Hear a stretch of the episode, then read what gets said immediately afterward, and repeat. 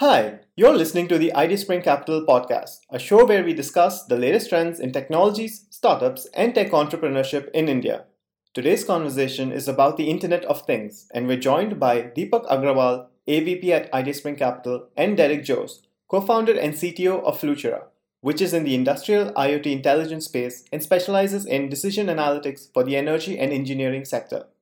We cover everything from the current state of IoT, interesting use cases, different business models that power IoT, privacy and security of the data generated by IoT enabled devices, and a whole lot more. Please enjoy. Thanks, Derick, for joining us today. I haven't seen uh, the industrial IoT and the IoT sector for more than two decades. What are your thoughts on the current state of IoT India or globally? Uh, there are three uh, essential forces at work in the IoT marketplace. Uh, the first trend we are seeing is it's moving from bus to bucks, where business buyers are demanding economic value being unlocked from the IoT infrastructure. We are seeing this a lot in healthcare and agriculture, where there are quantifiable dollars which can be attributed to the IoT infrastructure being in place. The second force at work is IoT is moving from the foreground to the background, especially in healthcare, where the monitoring happens very, very silently in the background. You only know when you're, you're wired up when an anomaly happens. The third force at work, uh, which is very, very significant, is that IoT is becoming omnipresent across verticals. Uh, there are smart connected cows in Netherlands and New Zealand. The farmer is able to figure out the uh, eating habits of the cow and correlate it to the yield of the milk. Uh, there's smart connected farmlands in Andhra and Telangana where the plants essentially will talk to the farmer and say which plants need watering and which plants do not need. There's the startup called NadiX out of Australia, which essentially embeds technology into your yoga pants whereby we can know at what point in time you need a tweak to your asana, how long you are there in each position. All the statistics are captured and analyzed. And last but not the least, uh, smart connected hearts. Apple today has the largest connection of human heartbeats on their cloud systems. So it's really entering into daily lives on a massive scale, silently, virtually. That's interesting. Having seen multiple implementations for an organization considering IoT, what is your thoughts or recommendations on how can they get started? Uh, we did a lot of uh, experiments initially. We had a lot of failed starts. Uh, after a lot of implementations, we boiled it down to three important steps which guarantee a successful IoT outcome. The first step is to identify a very sharp business problem which needs to be solved, which unlocks tremendous value, economic value. What we call as finding the intersect between the business case and the use case. The second step is essentially to create an IoT blueprint, you need to map out the personas who would consume those data products. What are their existing user journeys? What are the target user journeys? What are the existing friction points? What are the moments of truth? What habits you need to change? It essentially documents all of them. What process and assets are there on the way? What sensor instrumentation? What fault modes? So it's a map of all of that. Step three is a soft aspect, extremely important, is you need to have an executive sponsor who sets up the culture culture is nothing but the behaviors we, uh, we, reward actually. So the executive sponsor along with the culture is an essential scaffolding for the iot project to get executed successfully. So these are the three things which typically guarantee success. So that leads us to my next question. There are iot use cases which impact cost and there are iot use cases which impact revenue. In this context what are the various business models powered by iot so this is the most exciting category of use cases where IoT essentially enables new revenue streams to flow into the organization. And there are four models which you have seen typically work. The first model is where you have a service which is essentially monitoring as a service, if you will. And a classic example of that is Ford has this OnStar model where at the push of a button, uh, they get access to a live agent who has access to all the diagnostics in the car, the location, the ambient conditions. A classic example is if it's an old couple, they're getting stuck on a snowstorm. They can just push the button and they'll immediately get help. Uh, and they have to charge them only 20 to $25 a month. It's a wow. good revenue stream, uh, recurrent and predictable. The second model which you're seeing work is asset as a service. So typically, uh, for example, in the oil and gas uh, industry, you typically buy equipment by budgeting for a capex. You have to buy a large fracking pump. You have to pay 1.5 million dollars. Now they're changing the model where instead of giving a capex, you only charge for usage. So instead of upfront spending $1.5 million, there are a lot of instruments around it which essentially track usage of the fracking pump and you only pay for the usage. It's kind of like a pseudo EMI model. So asset as a service is the second model which works. Third is pay per outcome, which is a very tough model to execute on the ground. But GE has started doing that for a very complex asset like a turbine, where you pay per thrust. So they charge per thrust, not you don't have to pay for the engine. you pay per thrust. They started piloting that, and if that succeeds, it completely changes the game. Last thing model which you've seen is uh, benchmarking as a service. So one of the uh, shipping companies in Houston we worked with, they collected a lot of engine data from ships. And by benchmarking, they'll be able to tell when a ship is getting old and needs to be remodeled or sold off. And they'll also help find the buyer. So they use IoT data and create a marketplace and make sure that they get a buyer also and they take a piece of that. So it's a benchmarking as a service model. So monitoring as a service, asset as a service, pay per outcome, benchmarking as a service are practical business models which are generating new revenue streams. That's an interesting thought. But what are some of the game changing use cases of IoT which you have seen in your journey over the 20 years? the, the ones which are really game changing have happened in the last, I would say, the 12 months or so. For example, we were talking to Chevy and they have a program in place where they're using IoT data to essentially calculate a driving behavior score for the car. So Chevy has access to the driving habits. Are you driving at high speed, low speed? How many times you brake? All those events are captured and finally boiled down to a driving habit score. And this driving habit score is attached to a zip code. And once you anonymize that information, you average it out and say, in this zip code, what is the average driving behavior? and that information is syndicated to insurance companies who then use it to price insurance for that zip code so it's a, question of how do you use iot data to do personalized pricing so that you don't generally give a blanket pricing for all the people you essentially know basing it on data and data keeps changing if mm. you start changing your behavior it, it reflects on your insurance pricing model so that is one game changing thing where the pricing model of insurance companies are affected by the iot data the second is something which we heard last week, the spate of shootings in US, right? So there's this company called Eagle Tech, essentially has created a sense. So once a shootout happens, the immediate event which needs to happen, there needs to be a lockdown. So all the rooms need to be shut. Uh, so they have created a, a gunshot event detection system. The moment it hears a gunshot, automatically it sends a signal, electronic signal for all the doors to be locked. Okay and it reduces the latency between the event and the response so that lives can be saved. It, it's a classic example for a very important problem that country has to yeah, solve. Yeah. Uh, and the third interesting thing is uh, IoT being used in the context of emotion detection. So your camera becomes a sensor. So this company called Affectiva, which essentially looks at your face and you're able to detect 17 emotional states in your body and they're fairly accurate. So they have machine learned uh, human behavior from visuals. And the moment it sees a new face, uh, it is able to match against a signature expression state what kind of things going on. These are, uh, and this can be applied for a, so for example, in an autonomous car situation. So you're driving a car and you're, you're having a lot of rage in your face.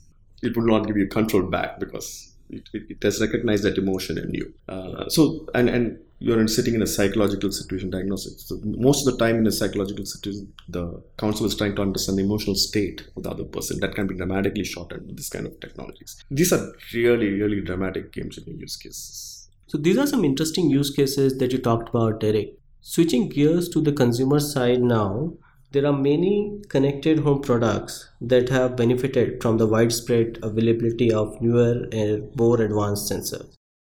From smart locks to smart bulbs, what does the future of uh, smart home look like in your mind?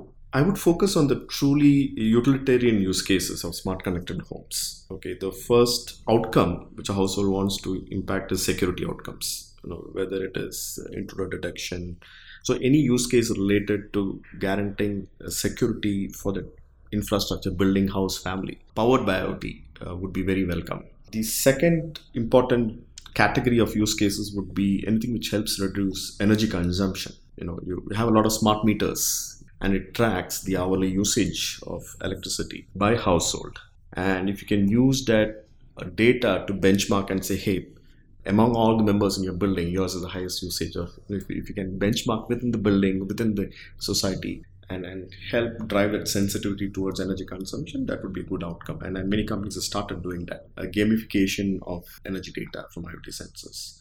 The third area is water consumption. It, it's slowly emerging. I think there are a lot of use cases where you can use a lot of sensor data to impact water consumption habits of each household. So, security, energy, water would be three utilitarian use cases. There are cosmetic use cases, but yeah. yeah, I think, yeah, in the wake of what is happening in Cape Town, obviously the use case around uh, having the monitoring of water is very important but also at the same time we just seen that amazon acquiring ring so it's i think the whole space is getting hotter up so you think that there will be more startups coming in this space and there will be more and more use cases coming in this side of iot yeah i, I think the large companies have realized that uh, the biggest uh, moat or differentiator you have with respect to competition is what kind of exclusive access you have to privileged data. So, if you wear that lens, uh, the biggest battle for the home is the battle for data about behavior inside the house. Any device which is emitting, whether it is a thermometer, small, small things which are emitting a lot of data, which tells you collectively the habits of the household is very important to large companies. So, the event of ringing the bell is very important because you know uh, you can have a business model where in exchange for ringing doorbell data uh, you can power some of Amazon service like when are they most likely to be home? And, and and data is extremely big. So this is one important visible use case using that event data to figure out when to deliver. Could be a utilitarian use case but having said that this can be overlaid with Amazon Echo and other kinds of things which they have inside the house to get a 360 degree portrait of the household itself using proxy signals and that can be used to cross sell various value added service Amazon as whether it's organic food or, yeah. But I think the battle is going to be inside the house, and this is one piece of that. There are so many new IoT enabled devices coming out every year. How do you see all these devices working together? Yeah, so there are uh, consortiums which are forming, vertical specific consortiums which are forming. So, one example I could think of is IIC Consortium, Industrial Internet Consortium, which is a body of sensor manufacturers, equipment manufacturers coming together uh, to find a common language to talk to each other. Uh, and the second is Smart Meter Consortium. I, I, think these consortiums will be voluntary based and uh, adoption is voluntary unless until regulator comes and says uh, you have to follow this. But these uh, consortium, bottom up consortiums are emerging. Uh, depends upon how it will unfold in the years to come. Derick, let's talk a little bit about privacy and security aspect. We have spoken about smart homes and in general how devices are getting smarter, with many devices eventually taking over our lives. There are many concerns about hackers getting into them and stealing data, or worse. What are your thoughts on this, and are we doing enough? So there are two dimensions to it. One is the pace at which technology is evolving, the sensors, instrumentation, the connectivity. And the second is the pace at which the legal framework is evolving. So the technology is way ahead the hmm. legal framework is yet to catch up, I would say. And because of that gap between technology going at an exponential phase and legal moving at an incremental phase, there are bound to be uh, hitches. Yeah, there are going to be issues which cannot be resolved immediately, I would say. But you will need a couple of those instances to heighten the urgency from the legal framework. Uh, unless until that happens, uh, that sense of urgency will not, because it's very difficult for them to imagine the scenarios which would evolve as a result of the technology going forward. Uh, there's no easy answer, uh, but uh, the immediate thing is to make sure that how can you shorten the gap between technology and the legal framework. That solution has to be multidimensional. The technological dimension is easy. You can always put uh, uh, security around the sensors, the transmission. That part is easy, but the legal framework is the most important. Who owns the data? Who owns the data? Who has collected? Will will the generator of data know that his information is being shared? uh, who will enforce it and, and those kind of constructs are still missing the big holes there interesting and i think the governments will have a big play in that along with the large corporation which is working on sitting on this particular Absolutely. data so yeah. that will be a interesting thought as an extension to our uh, you know earlier uh, thoughts on the uh, IoT enabled devices. Uh, do you see us moving to an interoperable standard where we will uh, continue with every company having its own platform is that a, a, scenario that you see right now or there will be a common platform where everybody will come together No, it's not natural for people to come together into a common platform. To some extent, you'll have to understand uh, who's the actor enforcing uh, the interoperability. So, for example, in regulated industries like telecom, banking, or even for that matter in pharma, there is a regulatory body which says if you don't adhere to the standards, you're not even in the game. Huh. Okay, then it's very natural for everybody to align together in that standard. Makes sense. But in, in unregulated industries where, where it's voluntarily, uh, it becomes a different rhythm. You know, it, it evolves at its own pace. Uh, there are various forces at play. You know, and there's no common guy to orchestrate it. The giants typically win there. So those are the two kinds of rhythms we'll see unfold. Regulated uh, rhythms where the regulator enforces a standard. Unregulated areas where a consortium wins. Consortium of private players wins. True, true. I think that we can take maybe drones as an example wherein the security and some of these things are still lacking because there's no real body or the government body or even the corporate body which is being governing the rules. What do you think will be the biggest motivation for mass consumer adoption and when can we see it happening?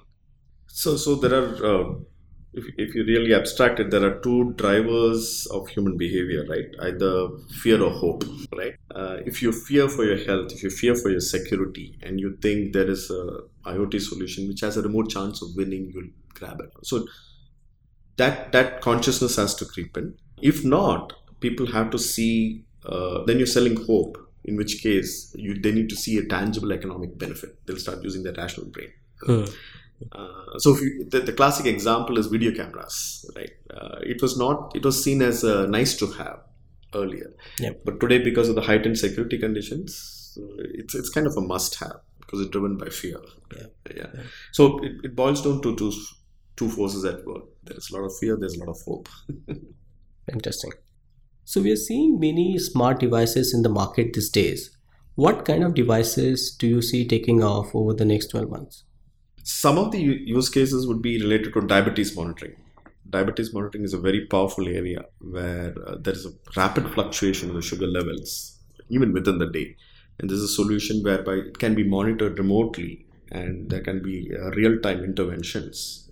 That can be massive market for a country like India. Again, on a similar case, uh, smart connected heart monitoring, uh, especially so if you have a lot of uh, folks who are whose parents are living alone out here and, and the children are living abroad. They're not price sensitive. And if you can have a solution which guarantees that the, the parents are taken care of using iot solutions i think that can be a huge niche market. And the third area is for a country like india is uh, agriculture precision agriculture. We talked about it later and security schools and public infrastructure. So these are some of the areas which healthcare, security, and agriculture, where there's true business value which can be perceived, I think will take off fast. Interesting. And I think slowly we are also moving towards the elderly care using smart devices and that's, IoT. That, that's, that's, a, a, massive market. That's a massive. There was one uh, interesting use case I heard where there is a company which is focused only on carpet sensors. They have sensors which monitor the carpet. Very simple thing uh, one of the common problems is many people fall down and they they've fallen down for a long time. Nobody knows about it. knows Neighbors about know, don't even know that they've fallen down. So these guys make sure that if somebody falls down within the house, somebody comes to know about it. A very simple utilitarian use case, high frequency. It's very use powerful. Case. Yeah. Very powerful. Uh, I think people would pay for it. Absolutely. that's a, that's a great thought. Thank you for listening to the Ideaspring Capital podcast. If you like this episode, please subscribe to the show.